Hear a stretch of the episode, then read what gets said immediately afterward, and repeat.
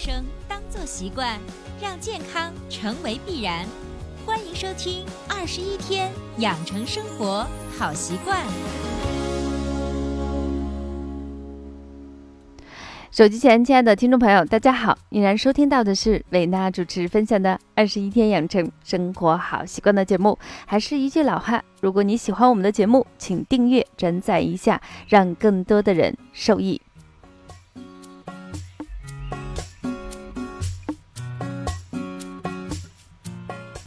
我不知道你在生活中有没有这样的体验啊？突然有一天你去洗澡穿衣服的时候，你突然发现自己的肩膀有一块啊，感觉像一个疙瘩。其实说疙瘩的时候是有一点点夸张了，可能就是这个地方有点鼓鼓的，摸上去硬硬的。因为我有一天也发现自己也出现了这个问题。那嗯。有的人会说没关系啊，我穿上那种就是我我我以后就不穿这种露肩的衣服就可以了，呃，反正就是影响点形象美观，呃，只要遮一遮就可以了。嗯，当然还有一部分人说，啊，其实过了一定的年纪，我们不在意这件事情了。可是更多的人会有一个好奇，就是说他会发现一个情况，就是当自己这个地方有疙瘩，那为什么以前没有，现在有了呢？呃，甚至他会稍微的侧一下头去摁呀摁呀，会发现很痛，但是痛完之后却觉得肩膀非常的松快。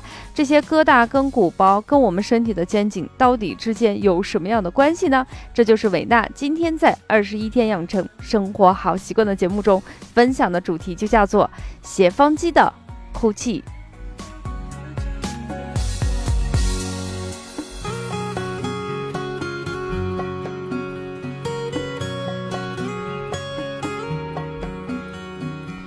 其实见过我的人都知道，我看起来还是蛮瘦的哈，但是我自己身上有哪块有肉，我自己是知道。斜方肌的这个困惑，随着年纪的增长，我们都会每个人或多或少都会有，因为你要低头工作嘛，你低头看手机，低头写资料，低头伏案工作，再加上年纪的增长等等，这个斜方肌就会出现一些问题。那么既然说到了斜方肌，那我们今天要详细的给大家介绍一下。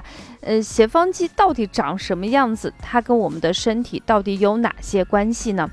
其实，我们的斜方肌就是我们颈肩部的一个浅层的一个肌肉。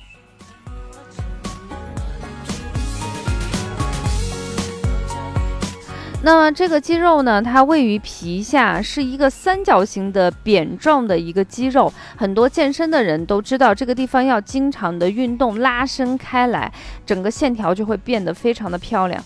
那么两块斜方肌呢，从我们的脊柱和我们的头骨底部，经过我们的背部和肩部，连接到我们的肩胛骨跟锁骨。由于两者共同形成一个图形。啊，俗称为斜方形的四边形，也叫斜方肌。你看看啊，这个肌肉呢，它有一个特点，就是它的面积是不是比较大？它。基本上上你的上到你的头骨，然后下到你的锁骨，后到你的肩胛骨，所以小小的一个斜方肌产生了大大的影响力。所以也就是说，我刚才给大家说，随着年纪的增长，你的工作环境、你的伏案工作等等等等，就会影响这个斜方肌。这个斜方肌它的弹性就会降低，然后它呢比较紧张，它一紧张它就会僵硬，它一僵硬的话，就会影响到我刚才说的像锁骨呀、肩胛骨呀、头骨呀、脊柱等等，就会引起颈肩周围的疾患。你的脖子就会出现，即便是没有颈椎病、肩周炎，也会出现一些脖子的酸麻胀痛、屈伸不利，甚至时间久了以后，可能有一些人就渐渐的有表层的问题，直接到了颈椎的问题，可能你的颈椎本身就不好了，出现了一些手麻的现象。所以，不管你是担心它影响你的外观的美好，还是你。担心它会不会影响我们身体的好坏？斜方肌的锻炼对于我们每一个人来说都非常的重要。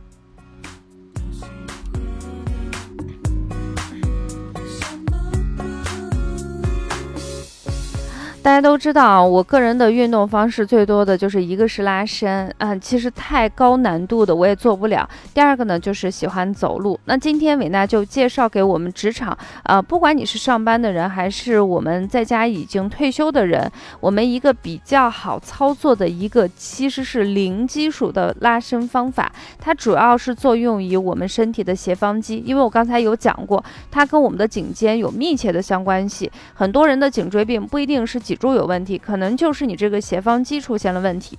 再加上这个斜方肌呢，相对来说是比较表浅，解决起来是比较方便。那么它的好处就是你即做即有效，但是缺点就是它的持效性不是很强。你不可能说我做一次我管十天，我觉得能管两三个小时已经不错。但是呢，它对于我们每个人来说，它是零成本的，只要你去做，然后呢，对人群没有要求，只要你尽力的去按照自己的身体结构去做就可以，能。做到什么程度都可以，工作上一两个小时起来拉伸上两三分钟是非常方便的。那我们一起开始学习吧。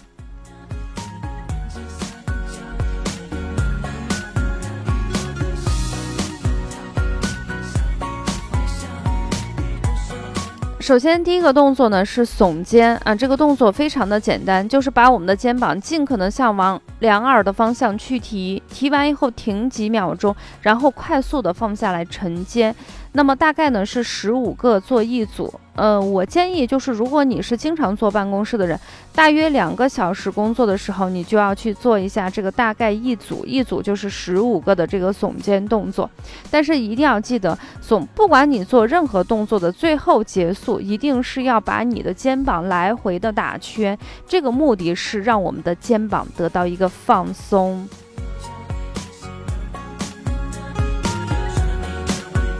那这个动作，我觉得你是坐着站着都是没问题的。你像我现在录音，我录音的时候特别喜欢盘腿坐，嗯，当然我不能全盘，半团就是半莲花式是没问题的。呃，那我就坐在这儿的时候，其实我我一般录音，其实我都可以耸肩。这个是不影响我一些简单重复性的工作。那么第二个呢，就是压强开肩，呃，这个也是我个人特别喜欢的。双脚打开与肩同宽，然后背部的脊柱呢尽可的拉长，平行于地面，双手伸直高于我们的背部，支撑住墙面，然后背往前慢慢的进行压。这个一定要注意安全啊！你能压到什么样的程度就什么样的程度。这个方法非常的简单，又非常的方便哦。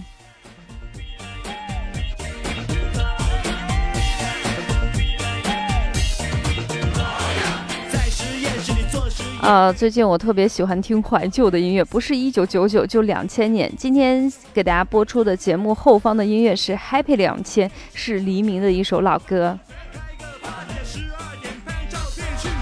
昨天我多么今天希望好啦好啦，不要光听音乐，我们的重点还是帮助我们斜方肌进行运动。那么第二个运动呢，就是压强开肩。你可以听着这样的音乐，当然你也可以听着我们的节目在那做压强开肩，也是非常舒服。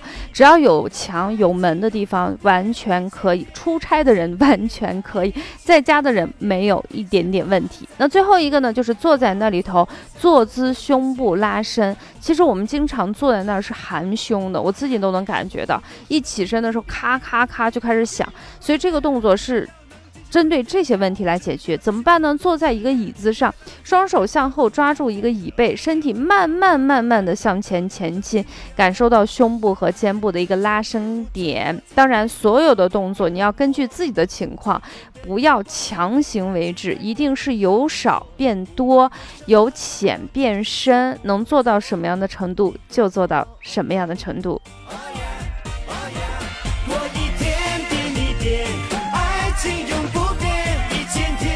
是不是听着一些老歌，感觉自己一下子就年轻起来，斜方肌也不那么哭泣了，让它更加的有弹性。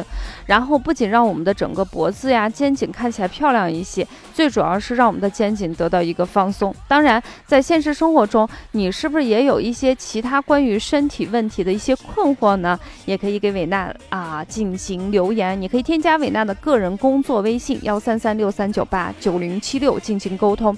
呃，因为个人工工作的因素，我每天看手机信息的时间相对比较固定。